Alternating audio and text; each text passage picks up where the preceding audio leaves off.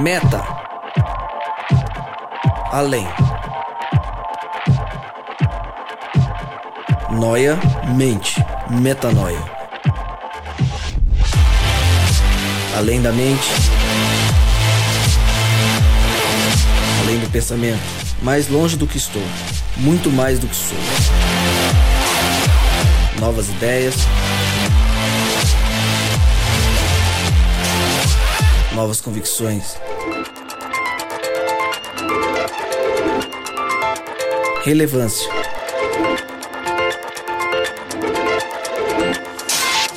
Plenitude. A busca pelo ideal.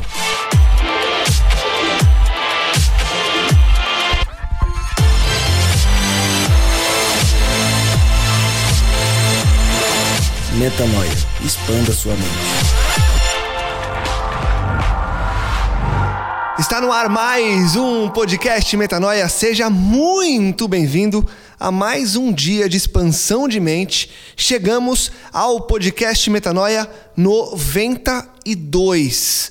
Cada vez mais próximos do podcast Metanoia cem. A gente já disse que a primeira surpresa no cem será a primeira participação oficial na nossa mesa de Ruan Tudela. Já está combinado, já está prometido. Você estará aqui conosco, Ruan, no episódio número cem. E como eu sempre digo, meu nome é Lucas Vilches e estamos juntos nessa caminhada. Lembrando você que toda terça-feira um novo episódio é lançado e tudo que a gente já fez, faz e fará está lá no nosso site, portal metanoia ponto com. Repetimos o time da semana passada. Primeiro ele, à minha frente, Ismael Cardoso. Tamo junto, obrigado. Feliz de novo? Muito feliz. Alegre? Alegre. É isso? Cara, você te... tá entusiasmado agora te... porque a gente chegou a uma conclusão antes de começar a gravar e você já está feliz porque a gente vai trazer algo fortíssimo pra hoje, certo? Muito, já, já sofri metanoia antes de começar. Sensacional, assim que é bom. Gabriel Zambianco, o senhor está bem? Ah, mais ou menos, né, Lucas? Por quê? Porque de novo você começou apresentando o cara aí, né, velho? Ah, tá com ciúmes, tá com ciúmes, tá com ciúmes. Ó, na próxima eu começo por você. Beleza. E dedico pelo menos dois minutos pra gente bater um Começa papo. Começa de novo, Lucas. As pessoas querem saber da sua vida. As pessoas querem? querem saber de você, a gente vai bater um papo. papo. Beleza. Metanoia com Gabriel Zambianco. É isso aí. Tá legal? É um, é um prazer junto. Estar aqui. E eu tenho feito de maneira mais tímida, vamos falar assim? Uma maneira mais acanhada, a apresentação pro Rodrigo, do Rodrigo. E ele me disse antes de gravar que ele também tava com saudade. Porque ele, ele, ele tava, veio com o miguezinho, ele veio é, com o miguezinho, é, né? É. Não, porque vieram falar pra mim que, que querem que você me chame daquele jeito. Ele tava Olha a alegria na cara dele. Não, Olha esse sorriso de orelha a orelha. É um, ele está ao meu lado. Rodrigo Maciel. Agora eu fiquei feliz. Ah, hein? Garoto, moleque bonito. Esse R ficou show, cara. E aí? Tá na paz? Tô na paz, tá satisfeito eu tô, agora? Tá, eu tô bem tá, contente bem, dessa, tá dessa semana. Meu, Ismael? Eu tô alegre pra caramba, igual o Ismael. Eu tô feliz porque... Você ficou com ciúme porque eu apresentei primeiro ele, não você? Ou isso é papo do Gabriel? Não, só? Isso é papo do Gabriel, Nossa, né? Isso é coisa de moleque, né, mano? Coisa de quem faz crof... coisa crossfit. De quem daqui, faz né? crossfit. É, coisa de quem ama, né? Coisa de quem tem um coração bom. Não, nada contra quem coisa faz o crossfit, mas é porque especificamente o Gabriel, ele dá uma queimada no filme de quem faz isso aí. Exatamente. Entendeu? Mas tudo bem, eu sei que tem muita gente... de coração que faz isso aí e é muito benéfico. Mas o Gabriel, ele estraga tudo nesse é sentido. Brincadeira. Eu posso, brincadeira. Posso deixar gravado uma coisa? Opa! A minha esposa, a Letícia Melo Cardoso, não gostam que vocês ficam fazendo bullying com o Gabriel. Ela disse que ela fica ah, irritada. Ela muito irritada. Obrigado. Está aí uma mulher que conhece meu coração. Uma mulher de coração bom. Não, não, peraí. Ela já ouviu a gente fazendo bullying com B? Não, é, é muito eu, pior. Eu, eu falei pra ela. É muito pior. Por que será que com B ninguém liga, né, mano? A gente tinha que Fala, chamar B. o B aqui, ó, um abraço, um abraço assim, bem apertado aí pro, pro B, B, que é camarada B, nosso. Se vocês não sabem, o B, o B adora um, um apelido, né? Só tu soltar aqui e deixar gravado também, né? Por que não? O B virou café com leite agora, viu? Já falou pra você? Já. Virou café com leite. Agora a gente tem uma liga do Cartola F C e ele só toma pau, só apanha. Inclusive nessa rodada que a gente tá agora, tá apanhando de novo. B, um abraço. O B, que é como ele gosta de ser chamado. Exatamente. Né? O B. O Bzinho, menino lindo. A gente já fez um, um, um, um apanhado e a gente identificou que o B tem pelo menos cento e vinte apelidos. Pelo né? menos. Pelo menos. E isso não vai, e, e isso não vai de encontro, ou seja, contrário ao nosso podcast que a gente fez sobre bullying. Bullying é um assunto sério, a gente tá só brincando aqui. É uma coisa entre amigos, a gente sabe quais são os limites. Se você... Nossa, mas eles... volta lá, ouve o que a gente falou. Uma coisa é uma coisa, outra coisa é outra coisa. Isso aqui é uma brincadeira entre amigos. Opa. E se passasse dos limites, a gente pararia. A diferença é que a gente, a gente tem sempre o cuidado depois. E a gente, né, brinca amando. A gente tá amando. Exato. Eu amo o Gabriel, amo o B. Tamo junto. Tamo junto. Bora, bora pro lá. Tema. Bora. Semana passada, no podcast passado, a gente falou sobre Salmos vinte e três. E hoje a gente continua nessa toada de pegar um texto bíblico, um texto que as pessoas talvez já leram à exaustão, para discutir aqui, tentar chegar a novas conclusões. E a gente foi lá no Velho Testamento, Isaías, Isaías cinquenta e oito, para trazer algo que eu acho que vai ser uma pancada, porque o papo curto que a gente teve antes do podcast já mostrou que tem coisas que nem a gente enxergava até poucos minutos. E na primeira conversa que a gente teve, a gente já chegou a conclusões diferentes. A gente vai dividir o texto em três partes. Eu vou na primeira, que são os primeiros cinco versos, e a gente começa a conversar, ok? Vamos lá então, Isaías cinquenta e oito, eu vou ler de um a cinco. Grite alto, não se contenha, levante a voz como trombeta. Anuncie ao meu povo a rebelião dele, e à comunidade de Jacó os seus pecados. Pois dia a dia me procuram, parecem desejosos de conhecer os meus caminhos, como se fossem uma nação que faz o que é direito e que não abandonou os mandamentos do seu Deus. Pedem-me decisões justas e parecem desejosos de que Deus se aproxime deles. Porque jejuamos, dizem, e não o viste. Porque nos humilhamos e não reparaste. Contudo, no dia do seu jejum, vocês fazem o que é do agrado de vocês e exploram os seus empregados. Seu jejum termina com discussão e rixa, em brigas de socos brutais. Vocês não podem jejuar como fazem hoje e esperar que a sua voz seja ouvida no alto. Será que o jejum que escolhi, que apenas um dia o homem se humilhe, incline a cabeça como o junco e se deite sobre pano de saco e cinzas? É isso que vocês chamam um jejum? Um dia aceitável ao Senhor? E aí, nessa nesse primeiro apanhado de textos, o que, que a gente começa a tirar? Do que, que Isaías está falando? Por que essa crítica ao jejum? Ou o que está por trás, o que vai além também dessa mensagem sobre esse jejum que não é o desejado por Deus? Eu acho que o título aqui, que, o subtítulo que a Bíblia traz na, na versão da linguagem de hoje, eu acho que também em vários outros também é o mesmo título, ele chama de O Verdadeiro Jejum, que também é o nome do podcast. Mas é, é interessante que ele começa dizendo para que haja uma palavra profética aqui. Ou seja, para que haja uma denúncia. Ele não está falando como que, como que fosse é, apenas o homem dizendo. Mas ele quer que o homem diga, ele quer dizer através do homem, que o homem grite com toda a força e sem parar. Isso que ele começa no, o texto dizendo. Grite bem alto, como se você fosse uma trombeta. Ou seja, é muito sério que você precisa gritar aí. É muito, muito sério que você precisa falar. Então grita alto para que todos ouçam, né? E aí ele começa a fazer é, uma, uma, uma crítica, né, ao jejum deles. Ao jejum que era feito naquela época, né, durante o exílio e pós... Os primeiros anos ali pós-exílio, isso era muito comum, essa prática do jejum, que basicamente era um jejum de... Era como se fosse uma dieta, era na verdade parar de comer, né? Ou às vezes parar de beber também. A dieta que restringia não somente o que você come, mas às vezes o que você bebe. E não somente isso, eles tinham a prática também de se vestir com pano de saco e, e se colocar numa situação de humilhação perante toda a comunidade. Era um negócio, era um negócio de, bem de aparência, assim, você ficava com uma cara meio triste e, e demonstrava uma, uma, uma certa, um certo arrependimento profundo e tal, mas era uma, uma demonstração aparente, né? Porque ele faz uma crítica com até um, de uma certa forma, é, Deus até é um pouco irônico aqui, quando Quando nessa declaração que ele pede para que a gente faça, mas é a voz dele dizendo, ele diz que, que é, é a verdade, a partir do versículo três, A verdade é que nos dias de jejum, da metade do versículo três para frente, a verdade é que nos dias de jejum, vocês cuidam dos seus próprios negócios e exploram os seus, os seus empregados, ou seja, vocês estão interessados em si mesmos. Vocês passam o dia de jejum discutindo e brigando e chegam até bater uns nos outros, ou seja, você continua o dia a dia da vida, que é isso aí que vocês fazem o tempo todo, brigar, discutir, discutir uns com os outros. Será que vocês pensam que quando jejuam assim, eu vou ouvir as suas orações? E aí vem uma, vem uma crítica, né? Jesus fazendo, Deus fazendo uma crítica aqui através dessa palavra profética, dizendo, será que se vocês, através desse ato religioso, né, através desse rito de jejuarem, você acha que eu vou ouvir tua oração por você fazer isso? Pela, pela greve de fome? Né? Pela greve de, de, de comida, pela, pela restrição alimentar, pelo pela aparente arrependimento, será que é por causa disso? Eu acho que é, rola uma, uma crítica de Deus para isso, né? O que, e aí ele vem dizendo é, é, na, no versículo cinco, ele fala, o que é que eu quero que vocês façam nos dias de jejum? Será que eu desejo que vocês passem fome? Que vocês se curvem como um bambu? É quase que Jesus vai, cara, vocês estão fazendo uma coisa que não faz sentido, entendeu? Será que eu quero que vocês se curvem como bambu, que vistam a roupa feita de pano grosseiro e se deitem em cima de cinzas? Acho que é até pior, porque antes não fizesse sentido. Faz todo o sentido oposto, né? É o sentido contrário, ou seja, é de uma hipocrisia tamanha, é algo assim que ofende a Deus, né?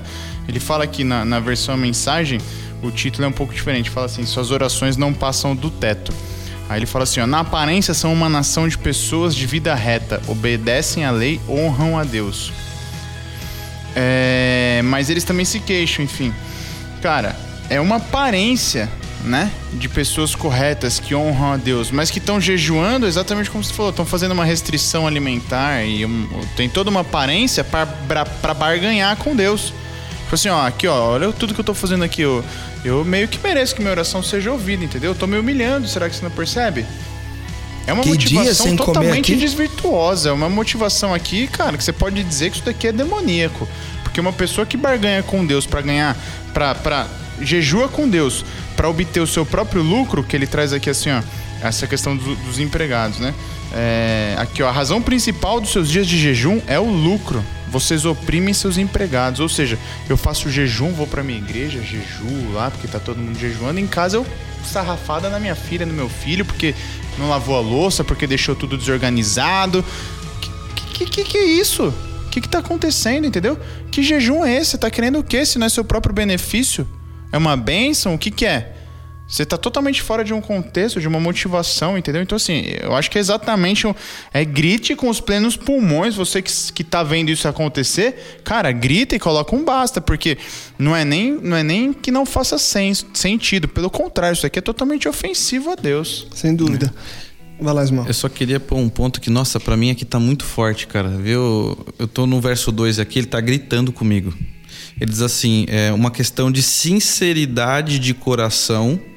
Porque primeiro o Rodrigo já alertou ali que fala assim, ó, grite, grite a plenos pulmões, como se fosse uma trombeta, ou seja, é para avisar, é uma, é uma questão do profeta mesmo, trazer uma notícia ruim, ó, vocês estão no caminho errado. E pre, com base nisso, preste atenção aqui no verso dois, ó, de fato eles me adoram todos os dias e dizem que querem saber qual que é a minha vontade, como se fosse um povo que faz o que é direito e que não desobedecem as minhas leis. Pedem que eu lhes dê leis justas e estão sempre prontos para me adorar. Também tem aqui dentro aqueles que fazem todas essas coisas aqui, como Deus já reprovou aqui na sequência do texto, né? Esses ritos, que a gente sabe que são ritos vazios, vazios de fato, mas acreditam que estão fazendo a coisa certa, cara. Eles desejam adorar a Deus dessa forma porque foi assim que eles aprenderam. E a gente está aqui, acho que para isso. Para alguma dessas pessoas que vai nos ouvir, para que elas sejam libertas, talvez, desses ritos, dessa vida vazia e sem propósito. Exato. E é importante, né, Isma, trazer que aqui o texto não fala apenas do jejum, né? Uhum. Porque muita gente fala, ah, é só o jejum, então. Não, não. É tudo. É tudo, todos esses ritos, todas essas doutrinas que muitas vezes a gente finge conhecer, finge seguir, muito mais para fazer essa barganha, muito mais para mostrar que eu preenchi um checklist de coisas que me disseram que eu tinha que preencher, do que por ter sido amado e por entender quem eu é. sou, jejuar ou cumprir certas coisas. Ninguém está dizendo que você não tem que fazer isso. O que a gente está dizendo e o que o texto está trazendo é que o propósito das pessoas estava errado. É por aí, Gabriel? Não, é exatamente isso daí, Lucão. Porque veja bem, é quantas vezes, quantas vezes a gente não escuta assim, ah, é, você é cristão? Você é... Não, não, não, não sou, mas... Ah, mas eu tô bem, tô tranquilo com Deus, eu não mato, não roubo, não faço nada. Tá, mas você não mata por quê? Você não rouba por quê? Porque se você não mata porque eu amo o meu irmão e vejo nele também um filho de Deus, se não é por esse motivo que eu não mato e não machuco ele, eu, tô matando pelo, eu, eu não estou matando pelo motivo equivocado, né? Então, aplica-se a tudo. Aqui, no caso, o contexto é, cara, o jejum. Nesse ponto, mas a gente não está mais aqui nessa época que foi escrita. A gente está vivendo agora. E aqui aplica-se para todas as doutrinas. Tudo que não tiver o propósito correto na sua vida, cara, reveja os seus propósitos, entendeu? Reveja as motivações. Porque se não for pela motivação correta, é melhor que você não faça. E como, e como e, que... Vai lá, Rô, pode ir. Não, pode ir. E no final das contas, essa, essa forma como o povo jejuava antes, esses ritos em prol de uma bênção, né? Nada é diferente de um despacho. De macumba, de umbanda, sabe? Exatamente. Que quando o cara faz o despacho, o que ele tá fazendo? Ele tá é, é, realizando um pagamento antecipado por um favor da divindade. Pagou a taxa. Entendeu? Mano. Então é como se fosse um despacho, só que crente. Ou seja, eu tô pagando aqui a conta, né? Ficando em saco, de, em pano de... de, de em, deitado, ajoelhado em cinzas, em pano de saco. Ficando vários dias sem comer, etcétera. Como um pagamento antecipado daquilo que é um favor que eu ainda posso receber. Ou seja, isso é abominação para Deus. Deus não se agrada de jeito nenhum disso daí, né? E como que essa pessoa... Porque o grande pulo do gato aqui é a pessoa identificar que ela tá fazendo isso. Porque, como a gente bem disse agora no começo, não é algo que a pessoa faz muitas vezes na maldade. Ela faz realmente crendo que tá fazendo certo. Eu acho que a maioria. Exato. Agora, e talvez nós, em muitos momentos, nos pegamos ou percebemos que em algum momento da nossa vida a gente estava fazendo isso aqui. Fazendo coisas como esse pagamento antecipado. E talvez, como eu acho que a gente tem exemplos aqui na mesa para trazer isso, como que a gente identifica que eu estou vivendo esse pagamento antecipado em vez de ser eu essa oferta? Como que eu consigo... olhar pra minha vida e falar: opa, peraí, eu tô fazendo isso, isso, isso. Meu Deus do céu, tô fazendo pelo propósito errado. Tô fazendo pra conseguir o favor de Deus. Tô fazendo pra preencher essa lista de coisas e me sentir agora em paz porque eu já fiz tudo. Porque pra muita gente é quase que impossível, por ser uma coisa de coração, uma coisa, enfim... que alguém colocou culturalmente, alguém ensinou essa pessoa assim, seja pai, seja mãe, seja o pastor, o bispo, o arce... não importa quem. Alguém mostrou pra ela que essa era a forma de viver. Mas aí vem quatro moleques e falam: cara, o que a gente tá vendo aqui, a nossa forma de ver esse texto é que isso aí que você tá vivendo não faz muito sentido com o que Deus gostaria que nós vivêssemos aqui. Como que a gente identifica e fala: ufa, me livrei disso, entendendo que isso era um fardo, um problema que eu estava vivendo, que eu estava carregando? Cara, eu acho que um dos grandes desafios da gente como cristãos, eu costumo dizer que a gente deve fazer isso todos os dias, a gente reavaliar os nossos motivos, sabe? O motivo para agir, a nossa motivação, né? Motivo para ação. Por quê? Porque se tudo aquilo que a gente faz buscando oferir um benefício para nós mesmos, sozinhos, pra gente consumir sozinho, comer sozinho, usufruir sozinho, desfrutar sozinho, qualquer coisa que eu peço pra Deus nesse sentido não vem do coração de Deus, cara. Isso é o que nós chamamos de um pedido secular. Isso é pedir pra Deus algo que é, é que não é consagrado, que não é santo. Pedir dessa forma é pedir algo que não vem do coração de Deus. E a palavra de Deus diz que tudo aquilo que você pede por maus motivos, Deus não atende. Deus atende, e ele deixa essa promessa na palavra dele, que se o seu motivo é bom, ele vai atender o seu pedido, cara. E o motivo, às vezes, é satisfazer a nossa carência, é satisfazer aquilo que nos falta, é preencher uma lacuna que a gente acha que está vazia. Então acho que eu, a forma de descobrir se eu tô é, caindo nesse, nesse risco aí é justamente isso. É querer fazer uma troca com Deus querendo beneficiar a mim. De, primeiro, Deus não trabalha com trocas, ele não trabalha com comércio, Deus não troca nada. Segundo, que é, definitivamente Deus, ele não opera o seu pedido, ele é baseado em alguém que esvaziou-se para assumir uma nova forma, forma de servo, ou seja, tudo tem a ver com o outro e não comigo. Então, se eu, por quê? Porque eu já entendi que tudo que eu preciso, eu já recebi em Deus, então agora eu posso ser livre para pedir pelos outros. E por isso que a gente assina a nossa oração em nome de Jesus o Cristo, né? Em nome de Jesus, amém. Por quê? Porque a gente está assinando uma oração que tem o coração de Jesus como, como o espírito que norteou aquela oração. Seria a mesma oração que possivelmente ou certamente ele faria. Exatamente, certamente ele faria. Uma oração que beneficia a família e não que beneficia a si próprio. O, o Lucas falou de coisas além do jejum. Me veio uma coisa à mente que possa ser muito comum para quem está ouvindo. Qual é o motivo e propósito no qual você faz o seu estudo de Bíblia diariamente? É para que você se torne, vou colocar aqui entre aspas, você que não está vendo, mais santo?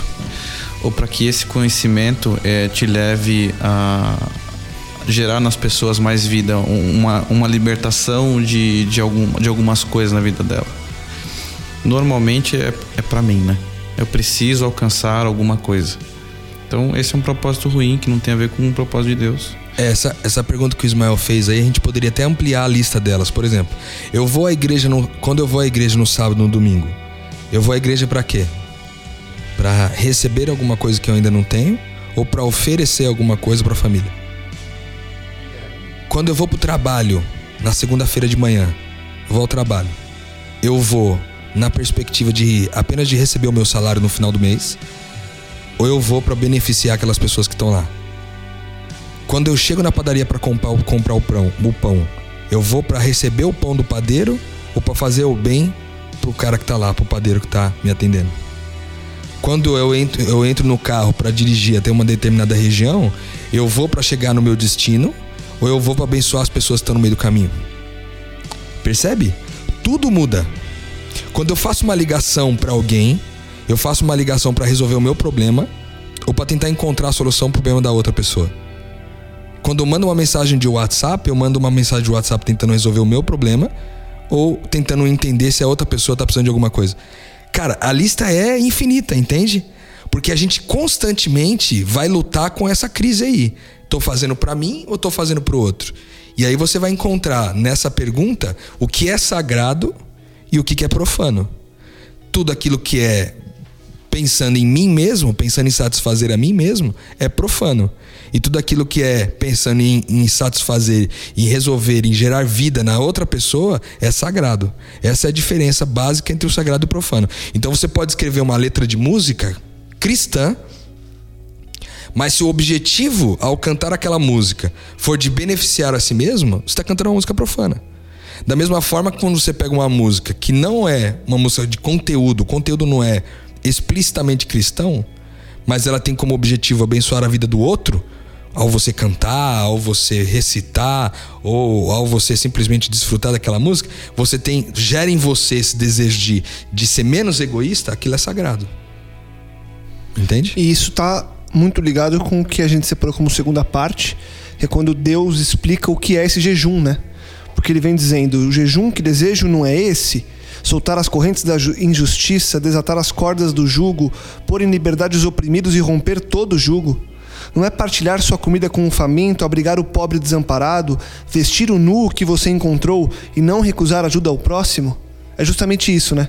É, são todas essas situações com as quais a gente se depara e que a gente poderia muito bem escolher o nosso benefício, mas a gente escolhe, independentemente de como e de onde, beneficiar o outro.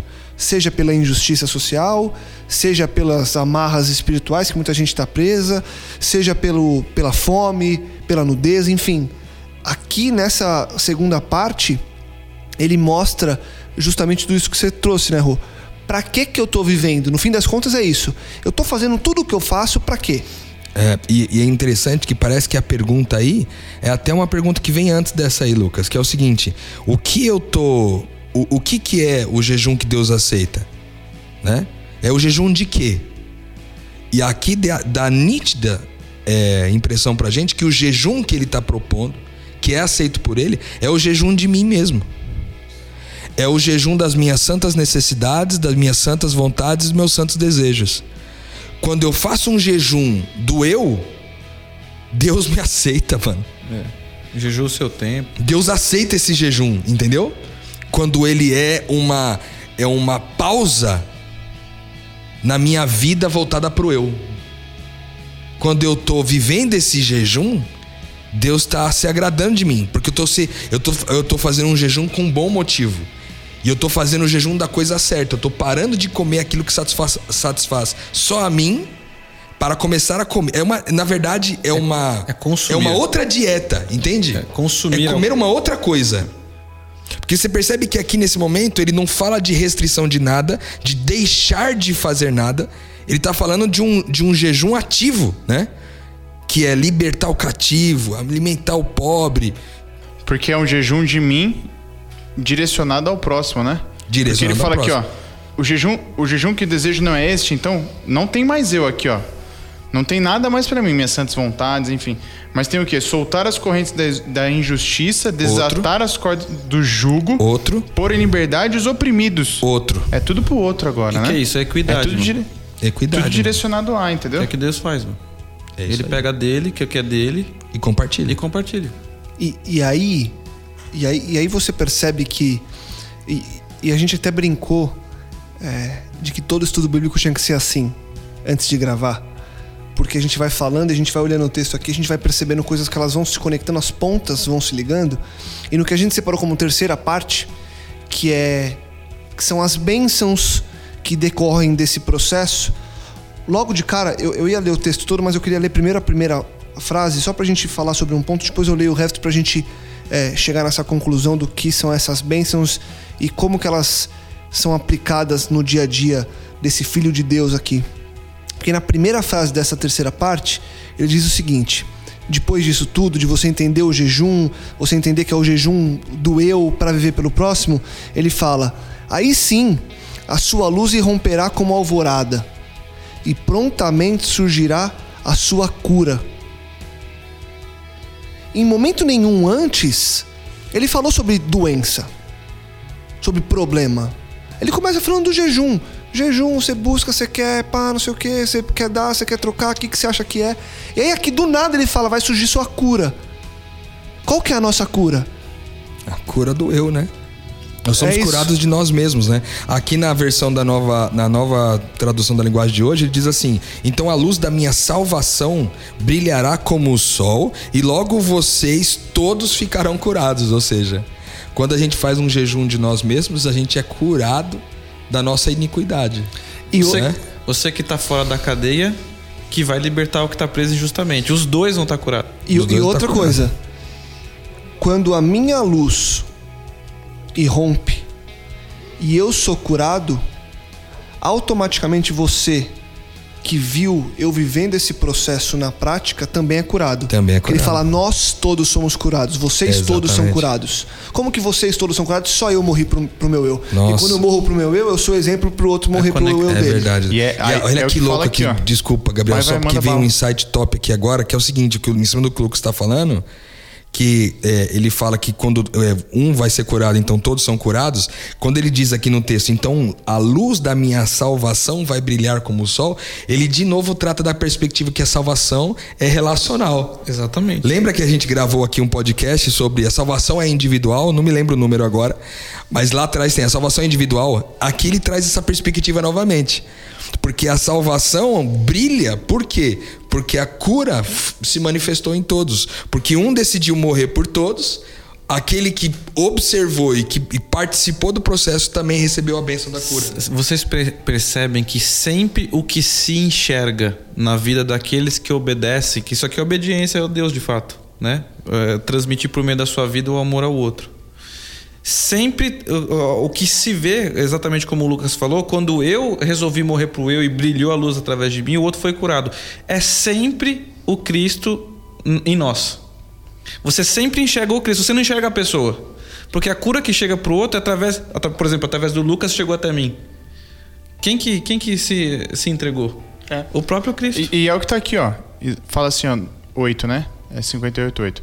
E prontamente surgirá a sua cura, certo? E a sua retidão irá adiante de você. Ou seja, o que o Lucão tá falando aqui, o exemplo, né? E um cura o outro. Ou seja, tá lá na frente. Aí a hora que o cara olha, a hora que você olha pro Lucas, a hora que você olha, ele fala assim, ó. E a glória do Senhor estará na sua retaguarda. Ou seja, o exemplo, a vida que gera vida vai na frente. Aí a hora que a pessoa olha, ué, mas de onde que tá vindo a vida? De Deus. De Deus. Ele não vê você, ele vê o Cristo que há em você. Louco, hein, mano? Você entendeu? E não tem eu, né? Não tem não eu. Tem que a premissa que a gente colocou ali no começo é que não tem o eu. O eu, eu morre. O jejum é o jejum do eu. O problema é o eu, né, cara? E aí você vê que é engraçado, porque na continuação ainda do oito, né? Porque o Lucas falou da primeira frase. Na sequência ele diz assim, o seu Salvador os guiará e a presença do Senhor Deus os protegerá por todos os lados. Quando que é? Quando que é que o Salvador nos guia e que a presença do Senhor Deus está nos protegendo de todos os lados, mano? Quando a gente tá em missão, mano. Quando a gente tá intencionalmente no Vale da Sombra e da Morte. Intencionalmente no Vale da Sombra e da Morte. Pra resgatar a ovelha que tava lá. Pra resgatar. Vivendo o privilégio de fazer parte disso tudo. Se você chegou agora, volta um podcast. Podcast anterior que a gente falou sobre Salmos vinte e três. E aí, continuando, porque o texto ele vai se enganchando, diz o seguinte. Aí sim, você clamará ao Senhor e Ele responderá. Você gritará por socorro e Ele dirá, aqui estou. Se você eliminar do seu meio o jugo opressor, o dedo acusador e a falsidade do falar, se com renúncia própria você beneficiar os famintos e satisfizer o anseio dos aflitos, então a sua luz despontará nas trevas e a sua noite será como o meio-dia. O Senhor guiará constantemente, satisfará os seus desejos numa terra ressequida pelo sol e fortalecerá os seus ossos. Você será como um jardim bem regado, como uma fonte cujas águas nunca faltam. Seu povo reconstruirá as velhas ruínas e restaurará os alicerces antigos. Você será chamado reparador de muros, restaurador de ruas e de moradias. Uma pancada no começo ali. E quando ele vem dizendo, aí sim você clamará, aí ele responderá, se você fizer... A gente, antes de gravar, a gente conversou sobre isso. Porque tem uma condicional aí. Porque ele coloca um se, então acontecerá. Ismael, que se é esse? Que então acontecerá esse? Por que que muitas pessoas, talvez, acabam interpretando isso de maneira errada? O que que a gente conversou antes? E aí já todos entram junto, mas a gente... chegou a uma conclusão que talvez seja uma das partes mais bonitas desse texto também, né? Apareceu o eu aqui, né? Agora. Isso. O, o eu, ele surge. E a condicional não é uma condicional de Deus, mas uma condicional que está imposta, é imposta não, ela está sobre nós.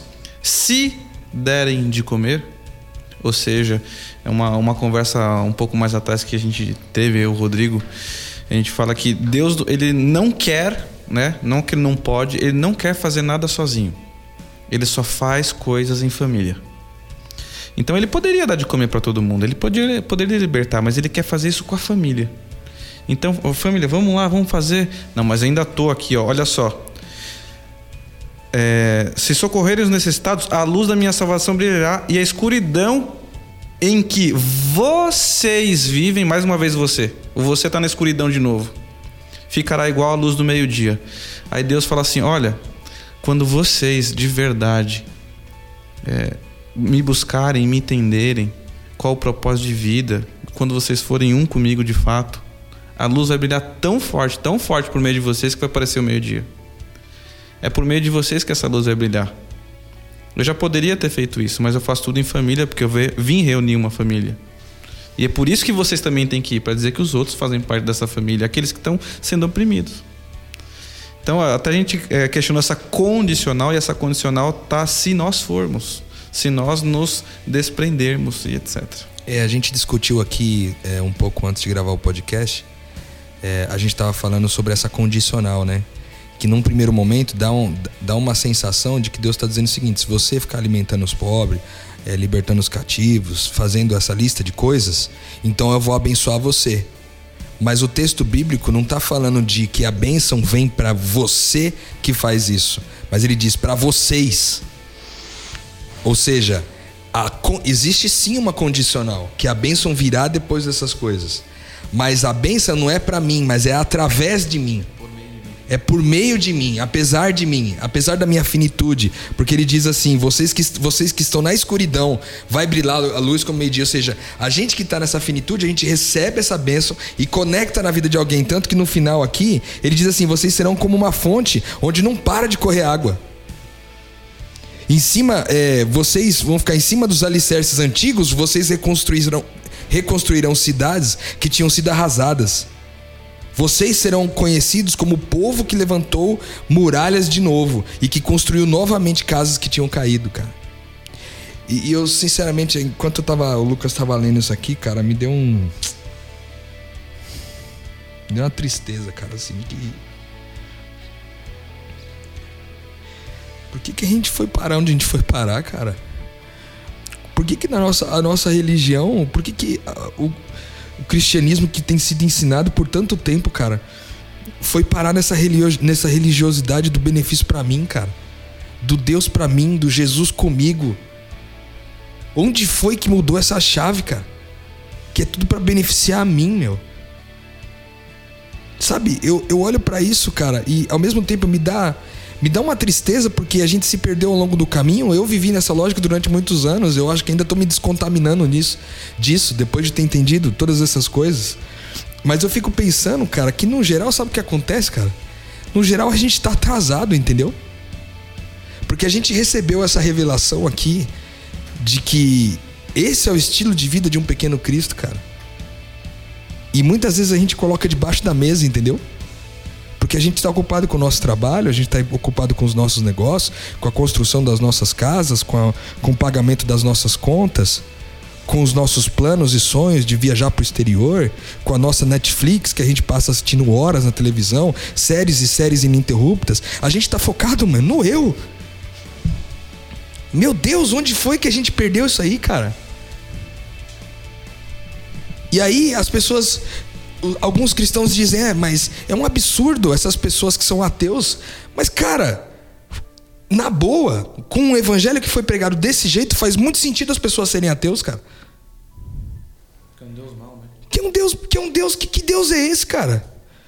Que te abençoa na tua individualidade, que não se importa com o outro, cara.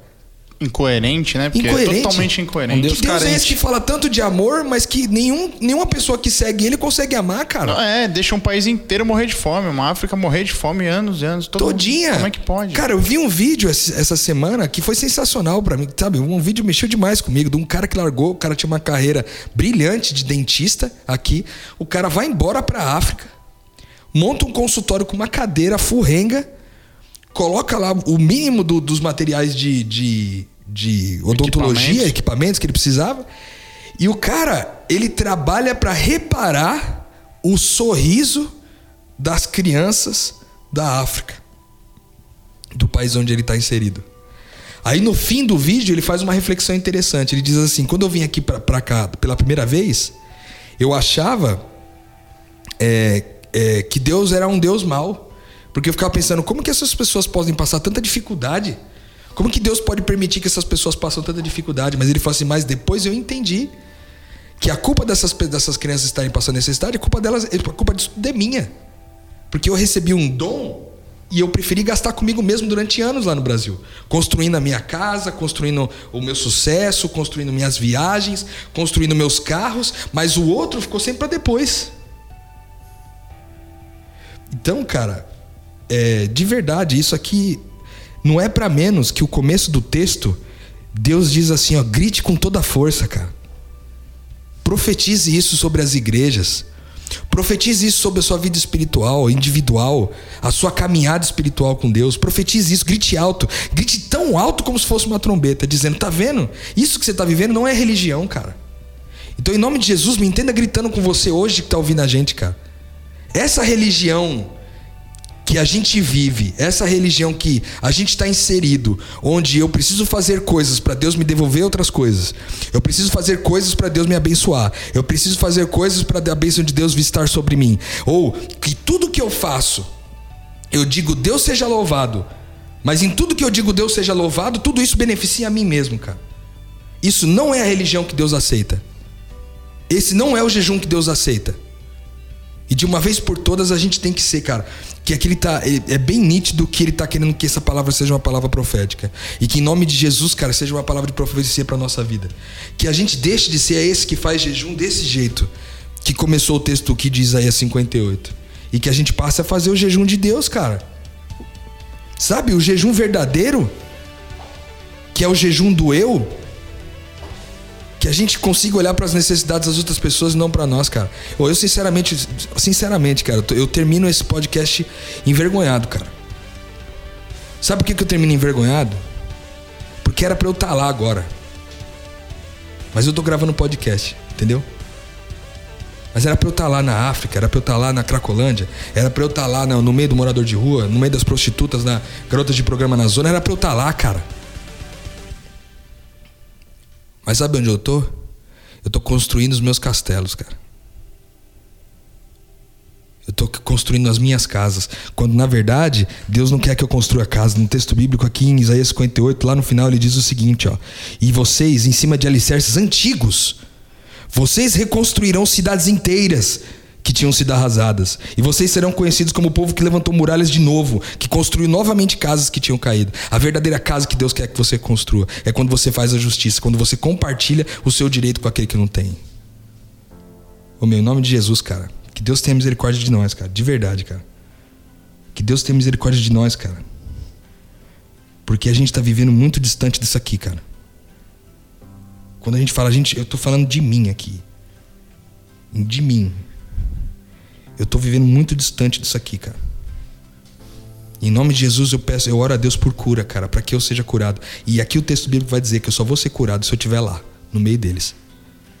Se eu não estiver no meio deles, eu não vou ser curado. Então Amém. Não adianta eu esperar receber a cura aqui sentado no, no, na mesa que nós estamos gravando o podcast. Eu preciso ir pra rua, fazer, praticar essa justiça, para que no meio, no processo, no desenvolvimento a gente seja curado, cara. É. E que eu pare de fazer as coisas pra mim, né? Que eu pare de buscar essa comunhão, fazendo coisas, recebendo, né? Recebendo palavra, ou, ouvindo palavras, enfim. Que de uma vez por todas, o que a gente já conversou aqui também no podcast, sabe? É, que eu entenda lá o que tá lá em Mateus vinte e cinco, né? Se eu quero realmente ter uma comunhão com Deus, e aqui fala. Então que eu vou lá ser generoso com o faminto, estar com o marginalizado, né? Que eu saia da minha zona de conforto que o eu produ- produziu, e que essa luz do meio-dia brilhe na minha noite e nas trevas que o mundo vive, nas trevas religiosas que o nosso mundo vive. É isso aí. O Rodrigão matou a pau, hein? Pancada, né? Eu cara, aqui pancada, no onze, ó. Eu tô extasiado. Porque é o seguinte, às vezes a gente pensa assim, se eu, se eu sair pra fazer isso aí, olha só, você, você talvez pode estar pensando nisso agora. Beleza, então, Rodrigo. Aí eu largo tudo e vou fazer isso aqui. Mas aí, não vai faltar para mim, não vai faltar para minha família? Aí no versículo, onze, diz, no versículo onze ele diz assim: eu, Senhor, sempre os guiarei, até mesmo no deserto eu lhes darei o que comer, e farei com que vocês fiquem sãos, saudáveis e fortes. Vocês serão como um jardim bem regado, como uma fonte de onde não para de correr água, cara. Vai faltar alguma coisa, Ismael? Vai faltar alguma coisa, Gabriel? Vai faltar, Lucas? E olha só que coisa louca, Rodrigão, que você falou assim, pô, eu deveria estar lá. E realmente eu deveria estar lá, né? E às vezes a gente fica, não, mas se eu for pra lá, quem vai estar aqui, né? E olha só que coisa louca que você falou nesse ponto aí. Versículo onze, ele fala, né? Ó, é, o Senhor o guiará constantemente, né? E tá, tá, tá. Você será como um jardim bem regado, como uma fonte cujas águas nunca faltam. Aí você fala, tá bom, mas se eu for, quem que faz isso daqui? Né? Porque a gente fica preocupado, tá bom, a gente coloca ainda um resquíciozinho de eu, pra não, mas eu tô aqui, tem uma motivação legal, outras pessoas vai abençoar vidas, vai, tudo bem. Aí no, no doze fala assim, ó, aí o seu povo reconstruirá as velhas ruínas, ou seja, da, da fonte que jorrou em ti, a gente volta lá pro começo, outras pessoas do exemplo, né? É a minha retidão que vai à frente, pra quando ela olha pra mim, vê, vê só a Cristo. É isso, né? Eu não vou, não tem mais o que falar, né? Foi uma pancada. pancada. É, só para você entender que tá ouvindo a gente, a gente para nesse verso, porque depois ele abre uma, uma nova discussão de um tema quase que é, novo, paralelo, quando ele vem falar do sábado e tudo mais. A gente vai gastar um tempo depois falando sobre isso, mas a gente quis Cara, dedicar esse tempo todo... Lá, mas é um pouco do que a gente já falou lá no começo, né? Não, aqui, sim, é, é, é, é, ele, ele muito... traz o sábado, mas é, seria tal qual trouxesse lá, você não mata, mas por que você não mata? Porque não adianta, brother, você sim. passar um sábado deleitoso sozinho, ou com, só com a sua família em casa, almoçar pra caramba e, ficar, e dormir à tarde. Não, mas não fiz nada de errado. É, entre aspas, é, é que enfim. Eu acho que pra um certo público vale a pena a gente gastar um tempo maior. Não, pra é. falar dá sobre muita conversa sábado, ainda. Até porque tem um, vai muito além desse texto, mas eu entendi. Com certeza. É, o básico é isso. O básico é aquilo, é. É, é que faça, aqui dá uma, é o que você disse. Dá faça outra, com o propósito certo, tudo. Dá outra mas a gente vai ainda. Depois gastar um tempo pra falar disso. Acho que é isso, né, senhores? É isso, cara. Metanoia profunda hoje mais uma vez. Oh, obrigado, hein? Valeu demais, foi surreal. Eu respirei fundo aqui agora. Boa. Valeu, Isma, pela participação, tamo junto. Gabi, valeu. Rô, a você, se no meio dessa metanoia toda surgiu alguma reflexão diferente, alguma dúvida, alguma coisa pra falar, alguma pergunta, enfim, manda seu e-mail pra gente, podcast metanoia arroba gmail ponto com. Eu deixo aquele convite do fim de episódio. Compartilhe, divulgue, ajude que mais pessoas possam expandir a mente. A gente volta semana que vem com muito mais metanoia. Metanoia, expanda a, a sua, sua mente. mente.